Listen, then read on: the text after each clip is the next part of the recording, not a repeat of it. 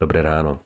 Dnes, v piatok, 5. januára 2024, nachádzame Božie slovo v Evangeliu podľa Marka v prvej kapitole od 21. po 28. verš takto. Tak prišli do Kafarnauma.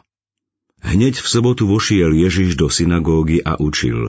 Žasli nad jeho učením, lebo ich učil ako ten, čo má moc, a nie ako zákonníci. Práve vtedy bol v ich synagóge človek posadnutý nečistým duchom. Ten vykríkol, čo ťa do nás, Ježiš Nazarecký? Prišiel si nás zničiť? Viem, kto si, Boží svetý. No Ježiš mu pohrozil slovami, mlč a výjdi z neho. V tom nečistý duch človekom zalomcoval a s veľkým krikom z neho vyšiel. Všetci sa čudovali a medzi sebou sa dohadovali, čo je to? Nové učenie s mocou. Rozkazuje aj nečistým duchom a poslúchajú ho.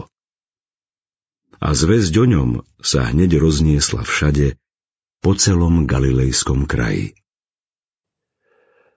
Autorita. V živote každého z nás bolo veľa ľudí, ktorí nad nami uplatňovali svoju autoritu, no každý z nich ovplyvnil náš život iným spôsobom. Pýtal si sa vôbec niekedy seba samého, kto a akým spôsobom ovplyvnil tvoj život, keď si rástol a dozrieval? Ktorý z tvojich napríklad príbuzných ťa ovplyvnil najviac? Alebo na ktorého učiteľa si nikdy nezabudol? Čítal som jeden výrok. Veľkými v mojom živote boli a sú tí, ktorí mi pomohli cítiť sa veľkým, ktorí mi pomohli rásť. G.K. Chesterton povedal – Veľkosť znamená dať pocítiť iným, že sú veľkí. Ľudia v synagóge boli v úžase nad mocou, ktorá išla zo slov a postoja pána Ježiša. Bola a je to stále tá istá autorita. Moc lásky. Je doslova tragické, keď z našich úst, ako božích detí a deto farárov a kňazov, idú len múdre reči, moralizovanie, a zbožné cirkevné frázy. Bez moci, bez autority, bez účinku.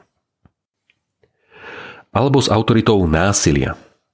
Čo robia naše slová s ľuďmi okolo nás? Ubíjajú ich, demotivujú, odsudzujú? Alebo naopak, ľudia vnímajú naše slová ako slová plné Božieho života, nádeje? Sme povolaní, aby naša reč bola ako reč Božia v moci Ducha Svetého a autorite, pred ktorou sa budú triasť démonické bytosti. Ľudia budú usviečaní z hriechu a privádzaní k pokániu. V mene a mocou Pána Ježiša Krista. Modlíme sa. Bože, ďakujem za Tvoju moc nad zlým duchovnom. Odpusť, že ja s ním niekedy koketujem a padám v pokušeniach. Zbavuj nás všetkého zlého duchovna, nech ide preč a nikdy nikomu neškodí. Amen.